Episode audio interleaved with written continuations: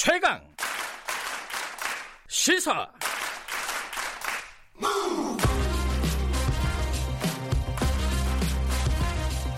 지금 여러분께서는 김경래 기자의 최강 시사를 듣고 계십니다.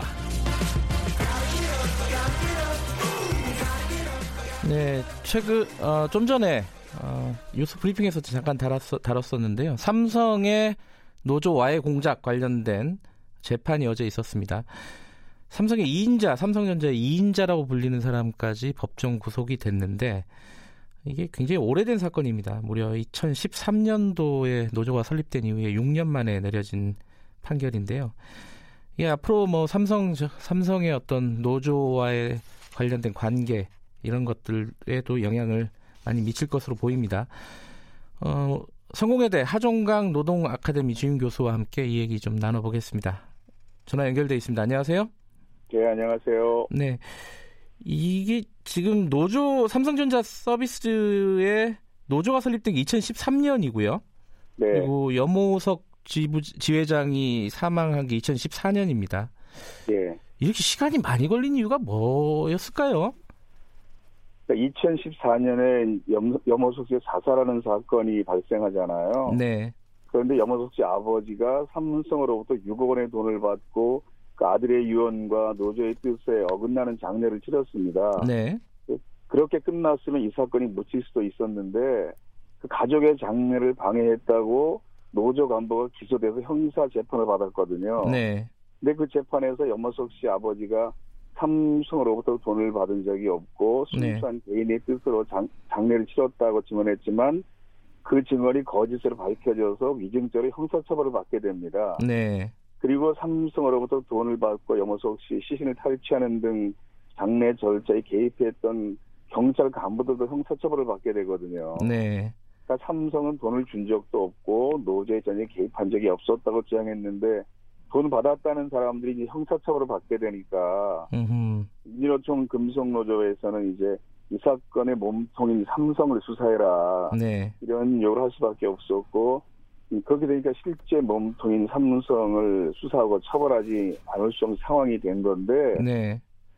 이제 그 와중에 그 이명박 전 대통령의 그 다스 관련 소송 그 변호사비 지불 사건에 대한 압수수색 과정에서 관련 문건이 또 무더기로 나오게 됐어요. 이게 작년 일이죠. 예. 예. 그래가지고 이 사건이 도저히 묻힐 수 없는 상황이 된 거죠. 그래서 이 사건 내용을 잘 모르는 사람들은 그냥 아 삼성에 이런 일이 있었구나 이런 도 넘어가겠지만 네. 그동안의 사연을 아는 사람들은 여러 가지 복잡한 생각을 하게 되는 판결입니다.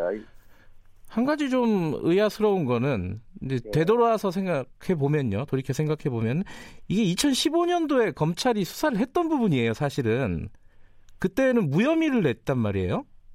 그게 2013년에 네. 삼성그룹이 작성한 S그룹 노사전략 문건을 정의당 심상정 대표가 폭로하잖아요. 그렇죠. 그러니까 수사를 맡은 검찰이 2년이나 시간을 끌다가 문건 작성의 주체와 출처를 확인할 수 없고 그룹 차원에서 부당노동 행위 개입했다고 보기 어렵다. 네. 이런 이유로 무혐의 처분을 내린 적이 있었는데 네. 그러니까 이번 판결은 검찰의 그러한 판단이 결국 전형적 봐주기 수사였다는 것을 음. 밝힌 것이나 마찬가지이고 네.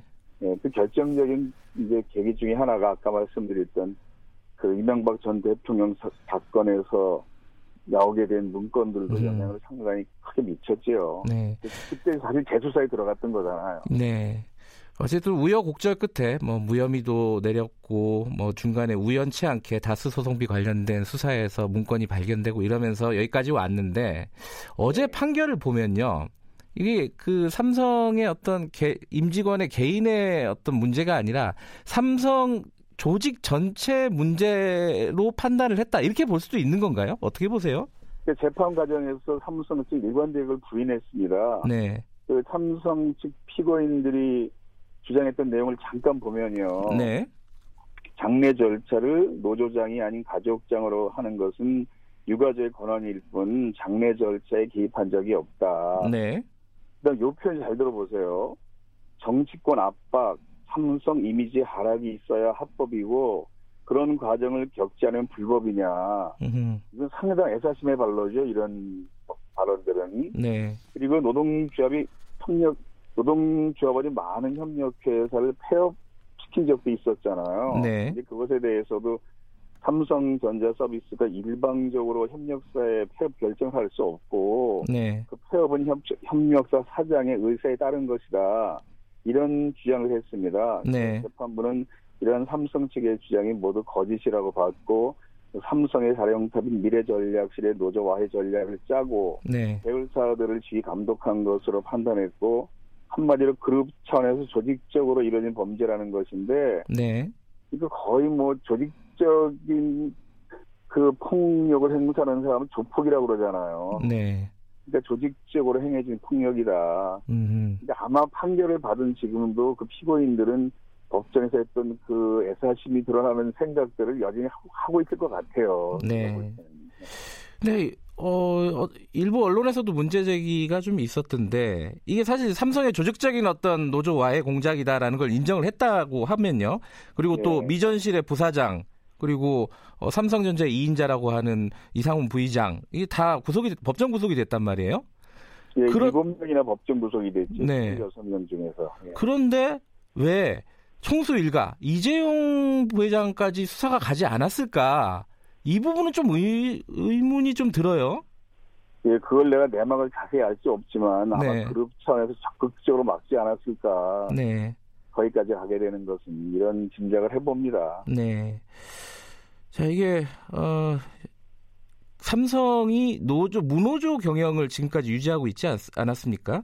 예, 예. 근데 그 와중에 무노조뿐만 아니라 노조를 와해시키는 그린화 작업까지 했다. 여기까지 밝혀진 건데. 예, 예. 그럼 앞으로 이제 삼성의 어, 노사 관계는 어떻게 될 것인가? 좀 변화가 있을 것인가? 뭐 이런 부분이 또 어, 궁금합니다. 어떻게 보십니까? 그동안 삼성이 무노, 무노조 경영을 유지하는 방법은 다른 동종업체보다 좀 나, 조금 나은 조건을 유지함으로써 직원들에게 인류 기업이라는 환상을 심어줬기 때문인데요. 네. 결국 삼성 직원들도 다른 기업 노조의 혜택을 받은 것이나 마찬가지라고 볼 수 있습니다. 네.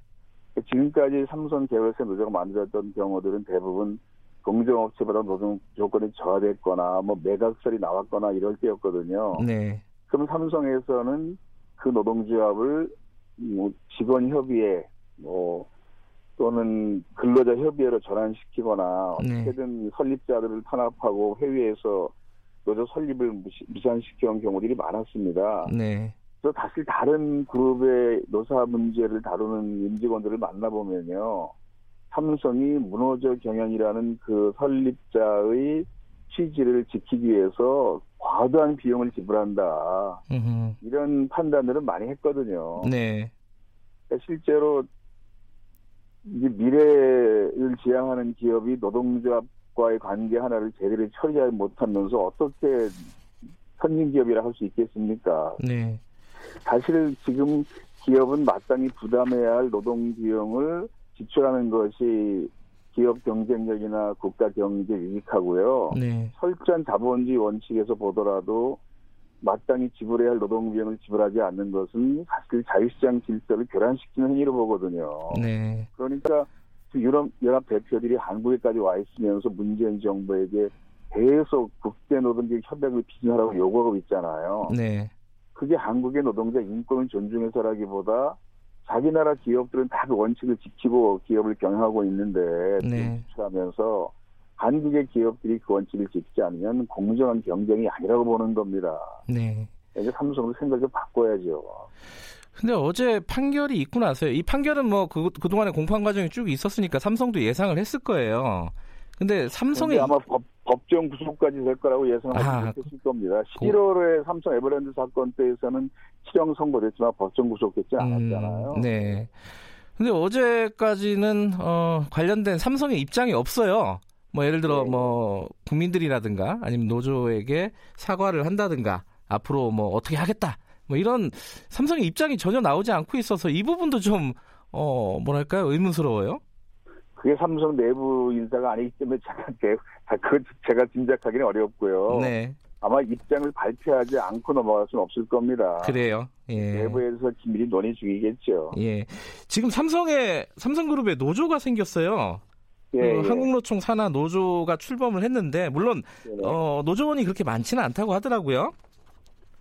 그게 이제 기사에 보니까 뭐 네. 조합원이 30명 남습니다 이렇게 보기도 했는데 그건 단노조 생기기 전까지 상황이고요. 네.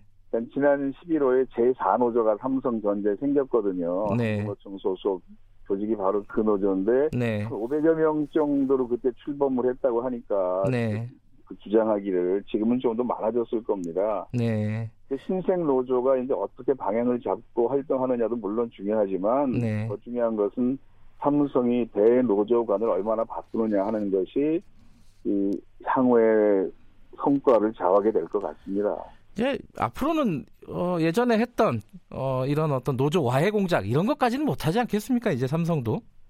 아 그게 이제 뭘 우리가 예의주시해야 되냐 하면요. 네. 이번에 처벌받은 삼성 임직원들이 형기를 마치고 나서 마치 금에 환영하듯 복귀하는 일은 없어야겠다는 거죠. 아하. 네, 지금까지 다른 기업 예를 보면요. 네. 노조를 파괴하는데 앞장섰다가 직한의 대상이 된 사람들이 나중에 대부분 상당히 중용됐거든요. 네. 그만큼 그 회사를 사랑하는 사람이라고 판단했겠죠. 그 오너들은. 네. 일단 노조를 아무리 탄압해도 개인적으로 손해가 없으니까 꺼리질 것이 없는 상황이었는데 네. 이번 판결이 그런 노사 관행을 사라지게 하는 계기가 될 수 있도록 향후에 돼가는 모습도 지속적으로 관심을 가지고 지켜볼 네. 필요가 있습니다. 네, 한 가지만 더 짚어보면요. 네. 판결에서 그 삼성전자 서비스 지회 서비스 같은 경우에 불법 네. 파견이라고 재판부가 인정을 해버렸어요. 이건 네, 네. 이것도 어떤 큰 의미가 있지 않습니까? 그것은 이미 노동계에서는 예전부터 파악했던 내용이고요. 네.